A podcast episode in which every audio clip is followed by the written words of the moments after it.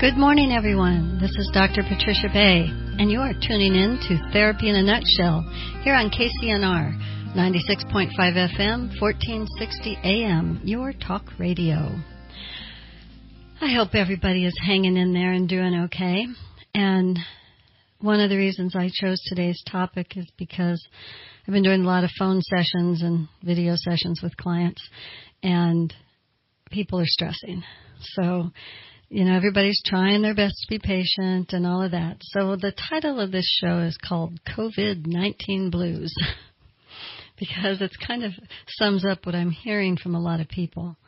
You know, it's interesting. I have such an amazing bunch of clients, and they're really generally very intelligent, very positive people. And for the most part, everyone I've talked to, whether it's family, friends, clients, are doing their best to keep a decent attitude, to stay upbeat as best as possible. But the overall theme that I'm seeing happening with this COVID-19 quarantine, shelter in place, social distancing, and social isolation thing is that it is wearing on people. And I wanted to take this first part of the show to tell you what I'm seeing and what a lot of people are talking to me about, and even things I'm experiencing myself.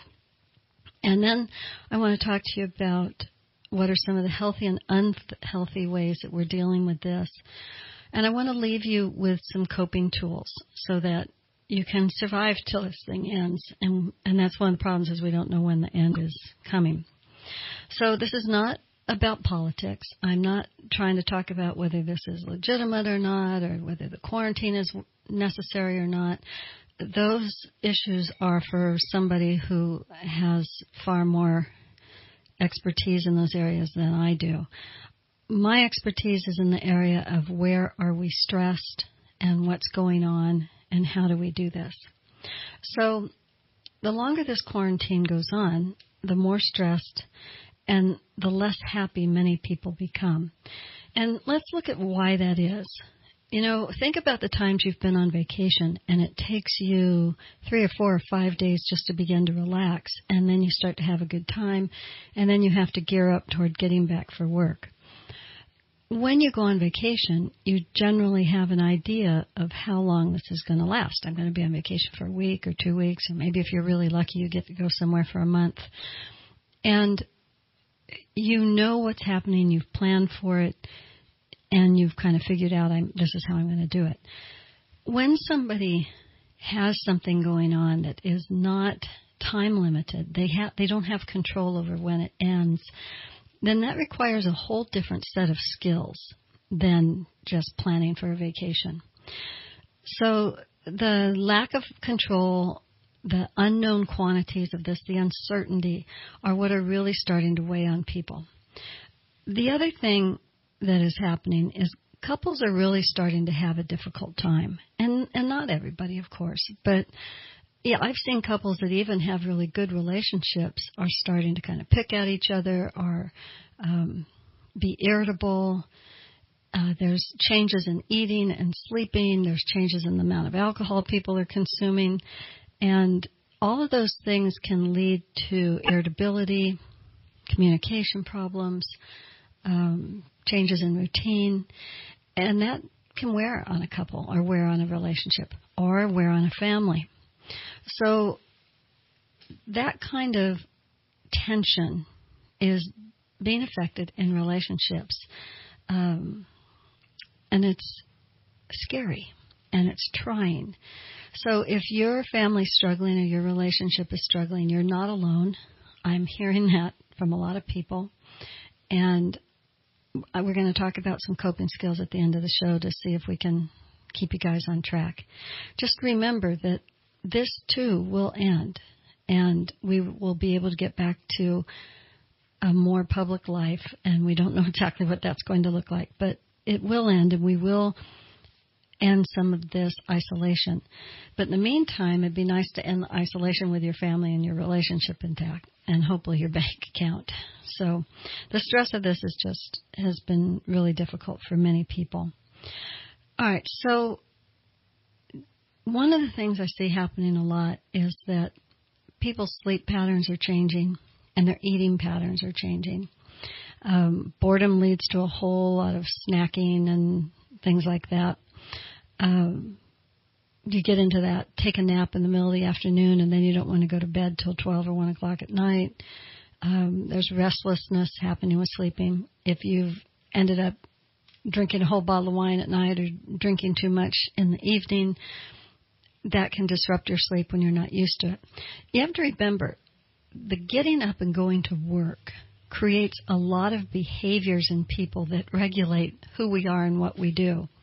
When you don't have to get up at 5 o'clock to get ready for work or 6 o'clock to get ready for work, it's easy to say, I can just have that extra glass of wine. When you don't want to sleep like garbage and have to get up early because you have to get to the office and get things done, that's some of what regulates your behavior. It makes you go to sleep. It makes you not have that extra glass of wine. And you have your regulated day for getting up and eating and, packing your lunch for work or doing what you normally do food-wise. So if you have been in total chaos with how you eat, what you eat, how you're doing things like drinking, or I had one person I talked to who's just kind of smoking pot all day long because they can, and they're starting to feel the effects of that in terms of they're gaining weight, they're feeling really listless and unmotivated. And so those are the type of behaviors that alter our schedules and our regulation, which then alters our mood, which then affects our relationships, whether it's how you parent, how your kids are, how you are with your partners. So stop and take a look at that for just a minute. As this goes on further and further, and you just keep waiting to go back to normal, you tend to not try to regulate what's happening in a real productive way. So it's difficult because it's irritating, and it's like you're holding your breath, or you're on hold, you're waiting. The other thing I'm hearing a lot of is people are very sad. Events are being canceled. I know somebody whose wedding is coming up at the end of June. How do you decide to send the invitations out or not? Should I spend all that money? If any of you that have ever planned a wedding know that all the deposits, all even the invitations alone cost a fortune to print and to mail. Do you do it? Do you mail them out? Do you cancel the caterer, cancel the DJ? What do you do at this point for something at the end of June? You've got a vacation planned in September. Are you going to be able to go? Many of you have had to cancel reservations and vacations, family weddings, funerals, family reunions, vacations have all been disrupted, and oftentimes at an extreme cost to people. I know of a workshop that's planned for the end of June, and people are canceling right and left and wanting their money back, but the money can't be returned from the event that's holding the workshop because they've gone bankrupt. Or they're out of money. Whether they're going to end up filing for bankruptcy, I don't know. But they're out of money, so they can't refund the deposit, so the people can't get their money back. And everybody's just reeling from this.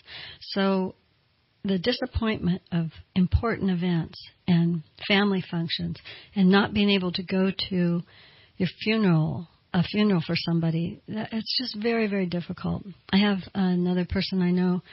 Her daughter's husband died of a heart attack, and she can't go to her daughter. And it's just ripping at her soul. Her daughter's in terrible pain from an unexpected death. And then in the death, it gets all caught up in the COVID-19 thing. And it wasn't a COVID-19 death, but it's now caught up in the whole issue with all of this. So it's difficult, it's sad, it's anxiety-producing, it's irritating, and people are reeling. And that's what we're talking about today. It's just creating the blues for everybody. So we're going to go to break, and when we come back, I want to talk about the stress and distress and some specific things that happen around this. We'll be back in a minute.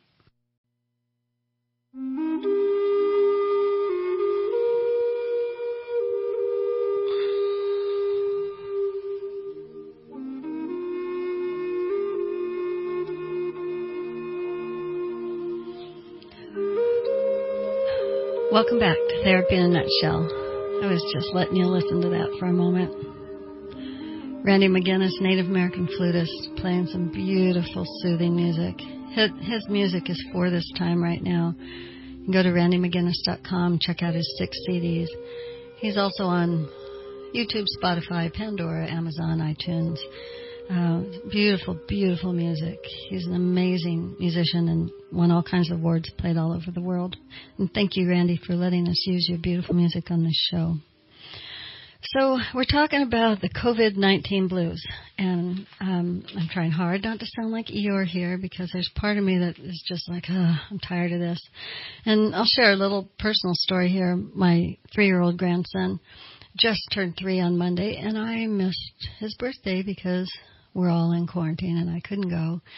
And it made me very, very sad. And he was so cute. We talked on the phone and did FaceTime. And he says, "Grandma, we can't visit because there's a virus. And the virus keeps us from visiting." And so it's just so funny. So everyone in the family now is not calling it the virus. We're calling it the virus. And so it almost sounds like walrus when he says it, the wirus. Anyway, it's very cute, and we'll forever remember that. But I have never missed a grandchild's birthday, and it is just difficult. So those of you who can attend some family events and feel blessed enough to be right in the presence of your family, just don't take that for granted because it is joyful, and it's important. And that, I remind myself, this will end, and we'll be okay, and we'll get to back to family parties and weddings and all of that again at some point. But for right now, it doesn't make you feel any better when you're missing something really important or when you're trying to figure out what to do with your wedding or someone like I was just talking about whose husband died and her family can't come to her to be with her to support her in this difficult time. So it just, the waiting, the wondering, the not knowing when it's going to end, the missing out on things, the uncertainty of what's going to happen in the future, the disappointment of having to cancel things, the loss of money and finances, not just from work and income, that's really stressful, but the other things like the money you've spent on your wedding, the vacation that you missed out on, the trying to get your money back for the workshop you applied for and you can't get it back. And it's just, it's frustrating, difficult, and has people on edge. So let's look at some of the signs of stress and distress that happen when you're under this kind of stress. One of them is that thing I call busy brain syndrome. You can't shut your head up. You're just thinking about things and you're worrying. And every once in a while you figure out something else, like a bill that you're going to have trouble paying or trying to apply for a small business loan and you can't find any help to do it. You don't know exactly what to apply for. And so your brain goes over and over things. And that busy brain syndrome can take on a life of its own and become extremely stressful. Busy brain syndrome is actually a sign of anxiety. Your worries and your what-ifs are running wild. You're anxious and stressing about things you can't control, have no control of, wish you had control of. So the waiting gets harder and harder. The uncertainty keeps going on, and you start to feel irritable and angry and upset and concerned.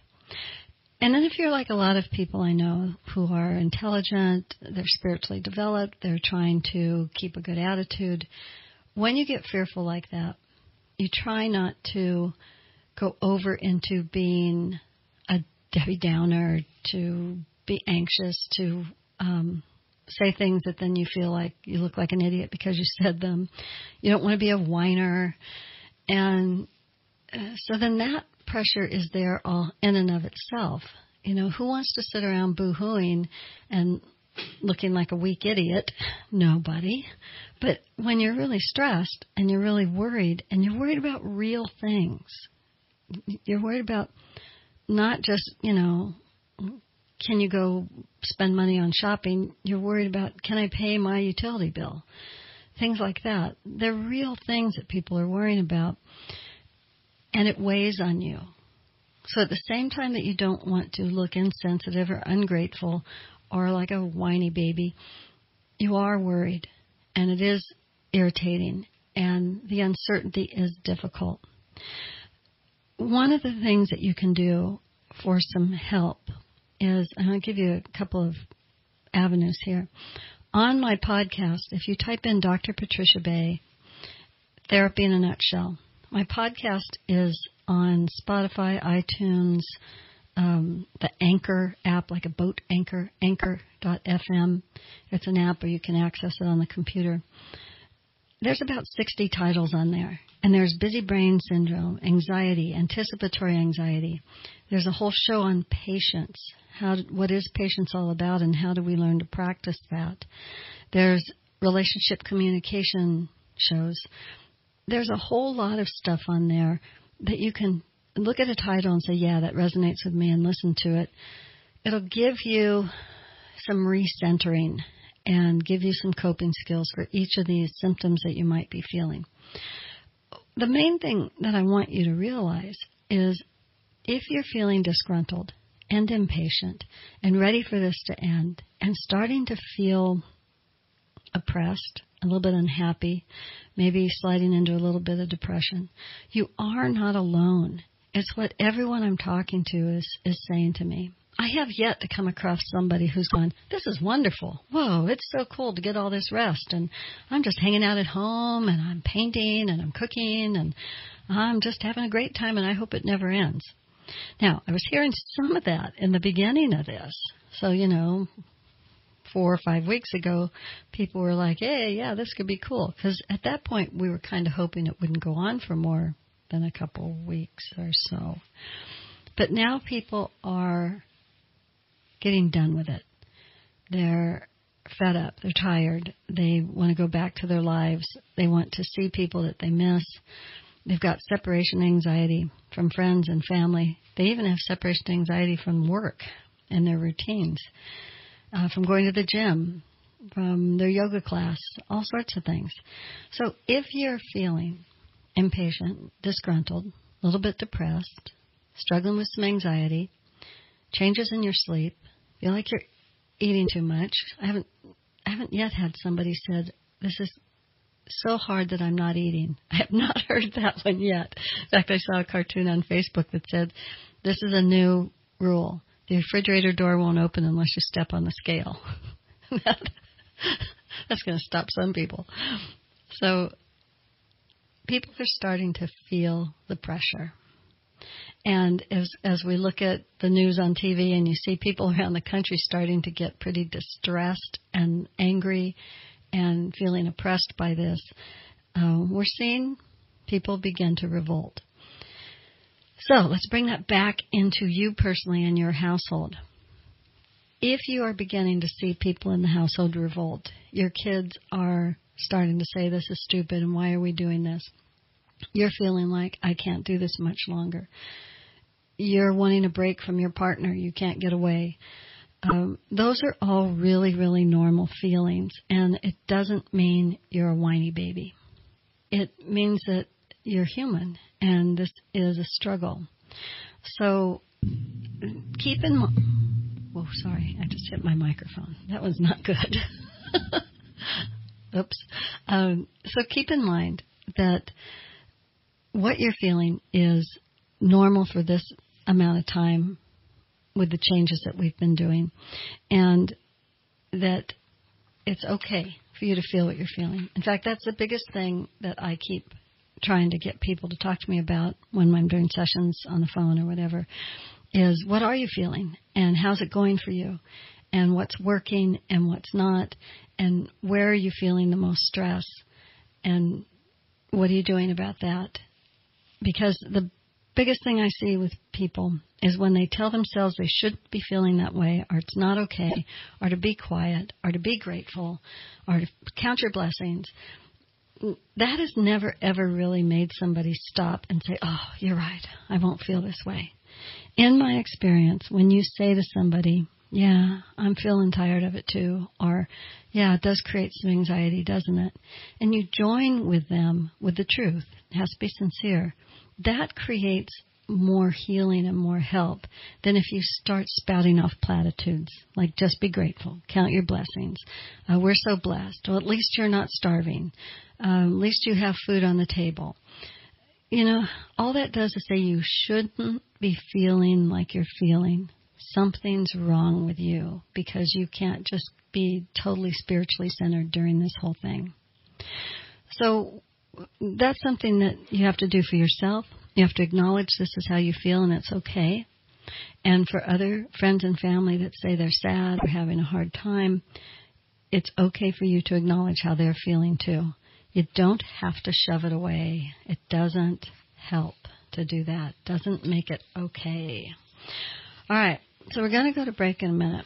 And then when we come back, I want to talk to you about what are some specific healthy behaviors I'm seeing and specifically some unhealthy behaviors and how can we deal with those. All right, we'll be back in a minute.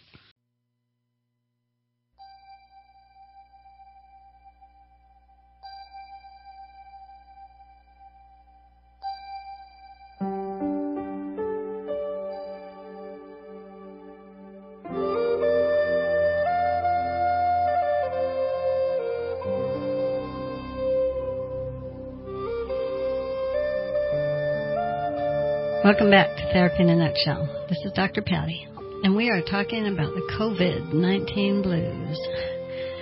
In this section of the show, if any of you would like to call in and add your 2 cents worth, I would love that. The phone number here is 530-605-4567. If we are live right now, and this is Saturday, April 18th, so if you're listening to this during the show, call in. If you call in when you just listen to it on the podcast, you probably won't get anybody except for my producer. She'll say she's not on right now.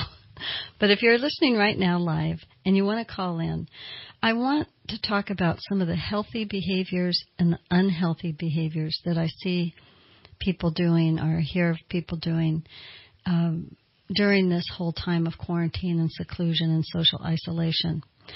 And procrastination is a problem that a lot of people have. So one of the things I hear is, by the time this quarantine is over, I want to fill in the blank.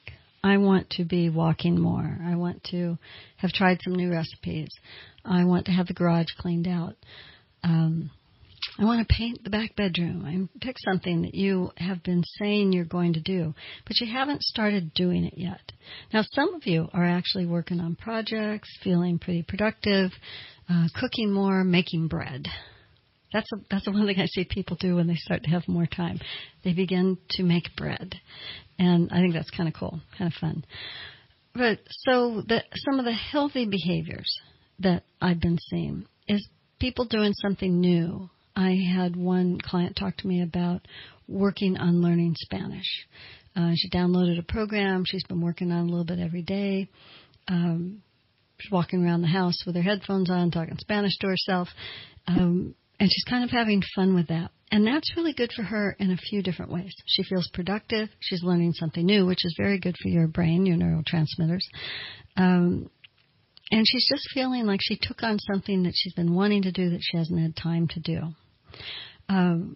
The other thing I hear people doing are trying new recipes, cooking more elaborate things that they usually don't have time to when they're working all the time. The other thing is, a really healthy thing you can do is pick up your instrument. I know a lot of musicians who fall away from their piano playing or their guitar sitting there in the corner and needs to be tuned. And they've always wanted more time to go back to playing their instrument. There is a wealth of information on YouTube. So if you haven't played your guitar in a long time, pull up a YouTube video that will go back to teaching you a song. Pick a simple song that you've wanted to learn and pull it up on YouTube, and I guarantee you somebody will be there teaching it. And that one song can lead to another song. There's a lot of people that have been cleaning out closets, the garage, getting rid of stuff, and it's hard to take stuff anywhere. But if you pile it in a corner in the garage and it's going to go to donation as soon as you can, that's really cool. Some people are picking up books that they haven't finished or that they've wanted to read, studying a little more. The biggest thing I hear people saying is, I should be exercising more. But when people who are avid exercisers who have a routine, and that routine includes going somewhere, to the Zoom class, the Zumba class, going to yoga, going to the gym, going to the river trail to run, whatever it is, and they can't do some of those routines that they have, it's very hard for many people to substitute a different routine. So they put it off. They keep thinking this will end and I'll go back to what I used to do. So the healthy behaviors are when you allow yourself to play around with substituting something else for what you do. And that really helps you feel like you get moving. The other healthy behavior, I love that video that I saw on Facebook where the Navy, it was a Navy commander, whatever, who was saying, get up and make your bed. When my daughter was in the Navy, she said that the first thing they had to do when their feet hit the floor was to make their rack. And if they didn't, they were in huge trouble. So the military teaches you that. Get up, make your bed. And the whole idea of that is get up, make your bed, and then do something productive. I've been telling my clients that if you do something productive between when you get up and noon, and you actually feel like you've accomplished something, you've cleaned out that closet or you've done something that needed to get done, then you can feel a little more energized and productive for the day. And do not underestimate how much that lifts your mood. It's really important. So let's talk about some of the unhealthy behaviors that people tend to do. I'm hearing a lot of people binge watching TV. And, okay, fine. Let's say you get something productive done and you feel like you've done the things you've wanted to do and you've taken on something new, like you've picked up your guitar or you're learning a lesson, language or you're reading a book. Then if you want to binge watch your Netflix TV show, whatever, that's okay. But if it's the only thing you're doing and you're spending 10, 11, 12, 14 hours a day just watching series after series after series, that's not necessarily good for you. So the other thing I hear people doing is a lot of different eating. Just they're bored. And one of the things you do is you go to the cabinet and you want to pick out something and say, make me feel good for a little bit. Same way with alcohol, recreational drugs. And then I'm not talking about addicts and alcoholics. They have a problem that's different. I'm talking about people who normally don't have an issue with alcohol or drugs. They might recreationally smoke pot some, or they might social drink.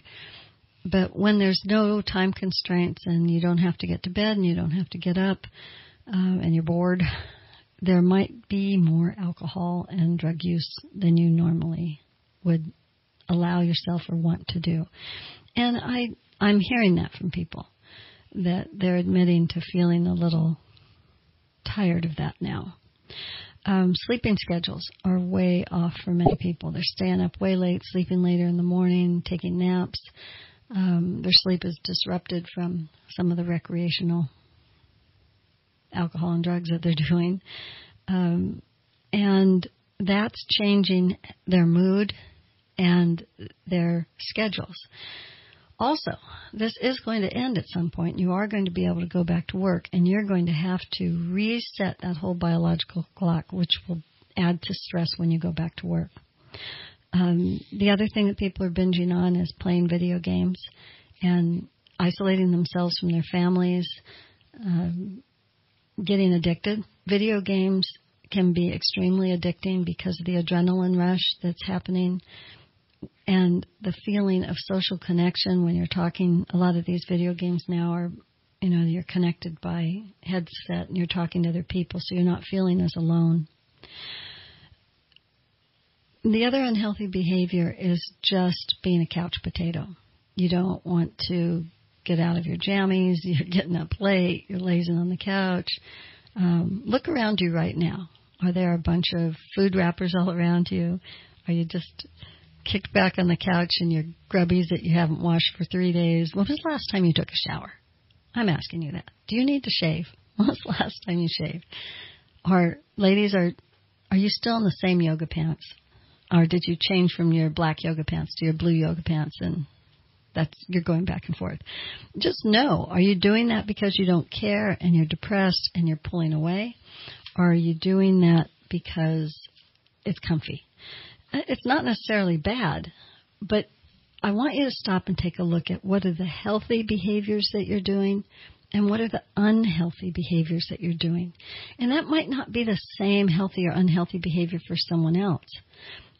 You know whether what you're doing is good for you or whether you're thinking, I got to stop this.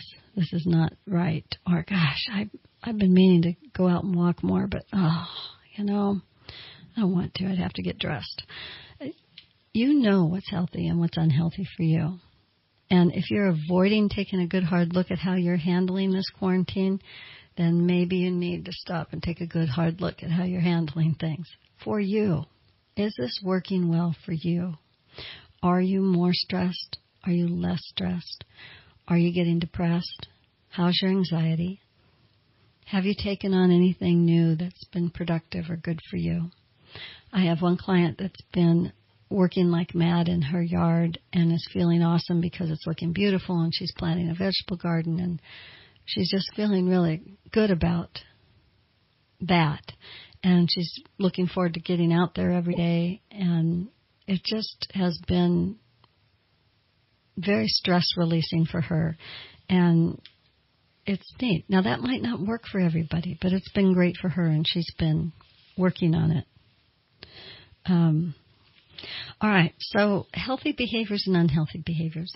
Get a pad and a paper and list 3 healthy behaviors that you've been doing while you've been quarantined, and list 3 unhealthy behaviors that you've been doing that you need to cut back on or stop doing altogether. Now take a look at your relationships. If you have a family or a partner in the home with you, what are 3 healthy behaviors that you've had with your partner? And what are 3 unhealthy behaviors? Are you getting irritable? Are you not taking a shower? Are you letting things really slide? Are you ignoring things like, hey, let's go out and take a walk together, and you're going, not now, later, maybe after lunch, maybe after dinner. What are you doing that feels good, and what are you not real proud of? Okay, so the other thing is when somebody talks to you and says how they're feeling, do you listen? Do you let them talk?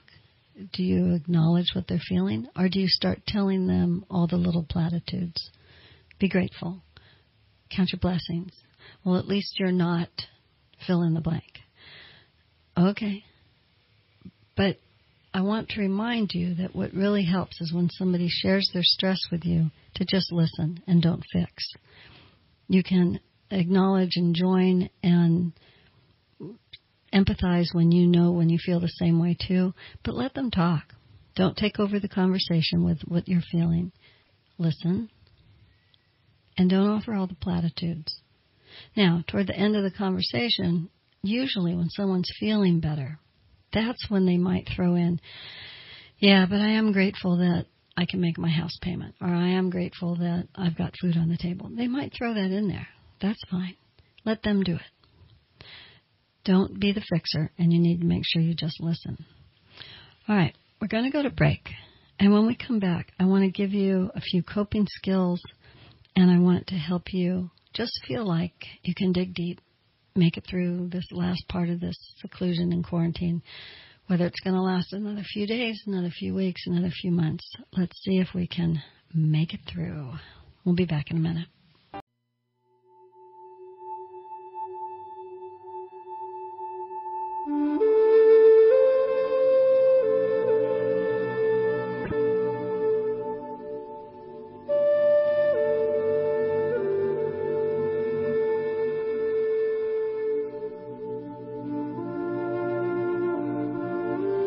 Welcome back to Therapy in a Nutshell. This is Dr. Patty. So we're talking about the COVID-19 blues. trying to make it through all this seclusion and quarantine without going stir crazy, without wrecking our relationship. It would be nice if we could come out of this time of reflection and availability of time, being better people, not worse, having a stronger relationship, not a screwed up one. But we have to take a good hard look at ourselves. And it's wearing on people. And they're getting tired and irritable and depressed and fearful. So one of the first coping skills I want you to stop and think about is when you start into this thing I call the what ifs. What if this goes on longer? What if my job isn't there? What if I'm not able to make my car payment next month? What if, what if, what if? Those are fears. It's also anticipatory anxiety. But for me to say to somebody, well, don't worry about making your car payment next month, that's not realistic. We have obligations, financial constraints.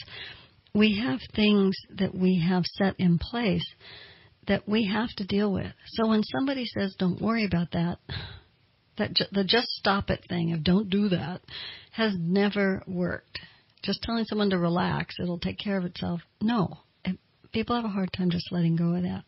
So when you're doing a what if, it's important for you to recognize that is a fear. So if you say, what if I can't make my car payment? Say, that's a fear of mine. What am I afraid of? And the coping skill that I like people to do is I want you to answer yourself. What if, fill in the blank, that is something I'm afraid of. What am I afraid of? I'm afraid if I can't make my car payment, then this might happen. So if that happens, what are you afraid of? So let's take that example. If I can't make my car payment, I'm going to get behind. And if I get behind, what's going to happen? Well, what if they repossess my car? I can't afford that. I have equity tied up in that car. How would I get another one? Say those things out loud and talk about it out loud. Don't have it hidden and just stuffed in your body somewhere. That is what anxiety is made of. Now, I'm not saying that just talking about your what if and naming your fear and putting it out there can fix it, but it can keep it from being an unconscious fear. Now, let's say that you are worried about that. You call the car loan people and say, I need to know what's going to happen with this. Or you write down a couple of coping skills. Or you say, I need to talk to my friend who's really super good with these kind of things and get some input.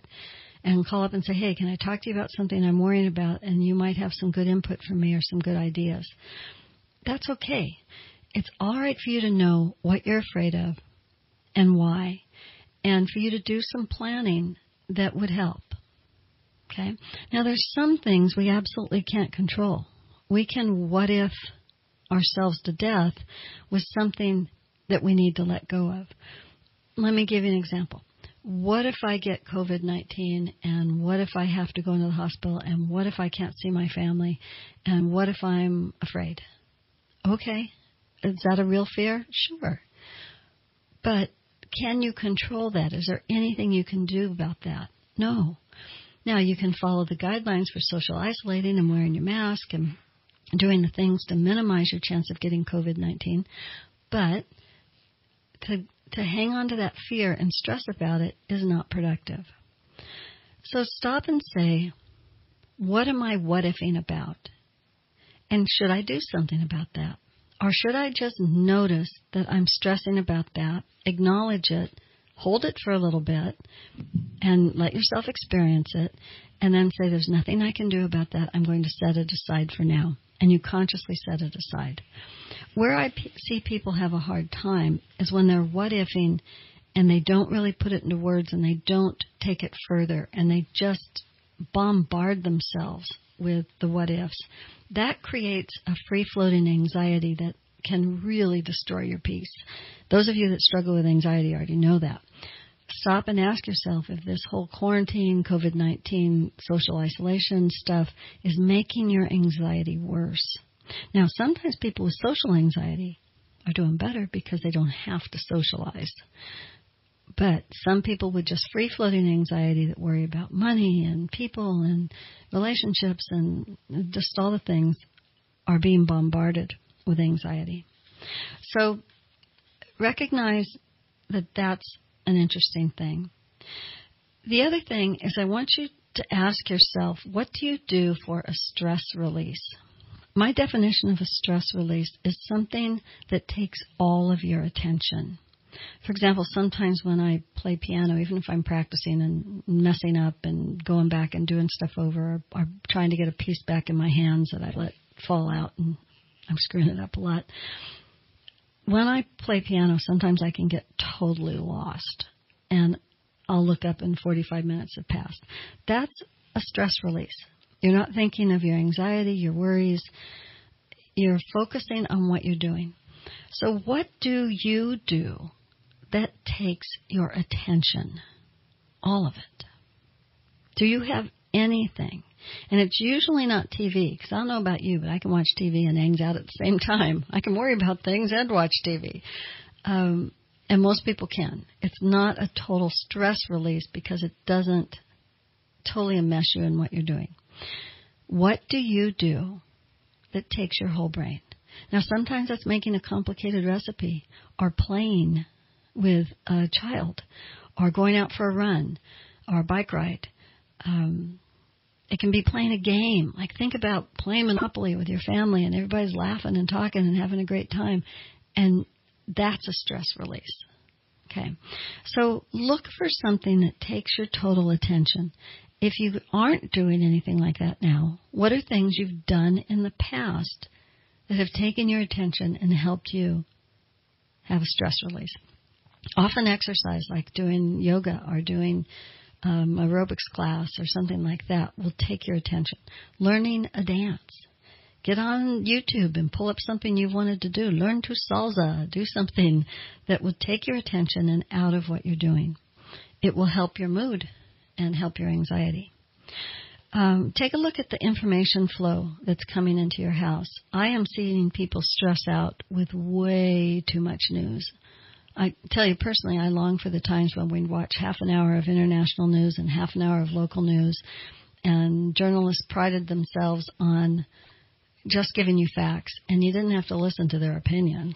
And now what's happening is they're trying to fill 24/7 of news, and everybody has an opinion, and they're beating something up over and over and over again, and we hear conflicting opinions, and it's a mess. So that information flow can be extremely stressful. So if you have information overload, maybe limit how much you're listening to news or where you're getting your news information from. If you're only getting it from one-sided sources, it's going to increase your stress. And I don't know, I have not seen a good non-biased information system yet. They're all biased from what I've seen. But trying to limit your information and try to make it as least stressful as possible for you will help if you're angsting out and really worrying. Okay, so now remember that two of the most difficult things that are happening right now are uncertainty. We don't have control. We don't know when this is going to end. We're not calling the shots. We don't get to say who goes where, who does what. So there's uncertainty, and it's really pushing on whether we are patient or not. There's that whole podcast on patience, and you need to look at uncertainty about letting go of control. It's a very difficult thing for us as human beings. We like to have control. So take a peek at those two issues for you. How uncertain do you feel? How much is that really difficult for you? And are you angsting out about that? And where are you patient and where are you not patient? And what would make you more patient? Like, for example, I had a client the other day say that her colleagues, that they're all kind of like a family in the office where she works, are meeting once a week on Zoom, that meeting, go-to-meeting thing. And they're having a happy hour together for an hour once a week. And she said it's been really fun. They're laughing and talking, and they're connecting up, saying what they're doing. And they've spent like an hour or two just hanging out together and connecting. And she said that has really helped her. She's a single woman living by herself, and she's really gotten lonely through all of this. So looking forward to that has been helpful for her. She instituted trying to talk. She and her best friend are trying to talk every afternoon and just touch base and share what they've been doing and trying to encourage each other. And she said that has helped as well. I know for me, when I can talk to my grandkids, and I've been doing that, I like talking to my daughters too, and I talk to them when I talk to my grandkids. But I tend to have separation anxiety from my grandkids. I want to see them, and I want to be with them and hold them and play with them. And it's hard not to go to their birthday party or not to have time with them. So talking to them on Messenger or seeing their little faces, talking about the virus, is good for me. It makes my separation anxiety less from them. So just in finishing up here, I want you to take a look at where the balance is in your life while you're going through this whole seclusion thing. What are you doing for your mental health? Are you reading some good books? Are you maybe doing phone sessions with your therapist or doing Talkspace? My daughter, who's a therapist, does Talkspace, and she says she does some really cool things with clients on that. Are you doing something for your mental health? What are you doing for your physical health? Are you moving your butt? Do something for your physical health. What are you doing for your spiritual health? Are you practicing your spiritual practice in some way? Even if you can't go meet with people or go to church or whatever, are you reading? Are you delving into what you believe and taking it a little further? Are you doing anything for your career, for your job? Are you studying? Are you learning a new piece? Are you increasing your keyboard skills? Are you doing something that would help you with your career? Are you doing something for your relationship? Something you could do if you need to increase communication in your relationship is pull up my podcast on communication basics. There's another one on conflict resolution and another one on fair fighting. Pull up those three, listen to them with your partner, and increase your communication while you're home. It's free. Or you can come and wait and see me and pay me the big bucks. But if you do it for free, sitting at a kitchen table with a pad and a paper, it's pretty cool. So your mental health, your spiritual health, your physical health, your career, your relationship, family and friends, connect up with them. Do something to prepare for your future. Either it's how to recover financially from this whole COVID-19 thing, whatever. And then do something fun that's leisure. Do something in each of those categories and you will survive. So let's all pull together. Let's know that we are Americans and we are strong and we can do this. So listen to my podcast, Dr. Patricia Bay, Therapy in a Nutshell. And I want to thank you for tuning in to the COVID-19 Blues today. This is Dr. Patty, Dr. Patricia Bay, and this is Therapy in a Nutshell, where I just want to help heal the world 1 hour at a time.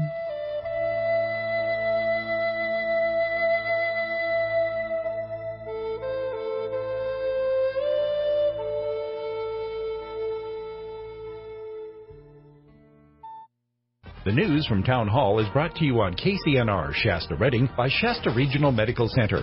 Your life, your health, your choice. Shasta Regional Medical Center.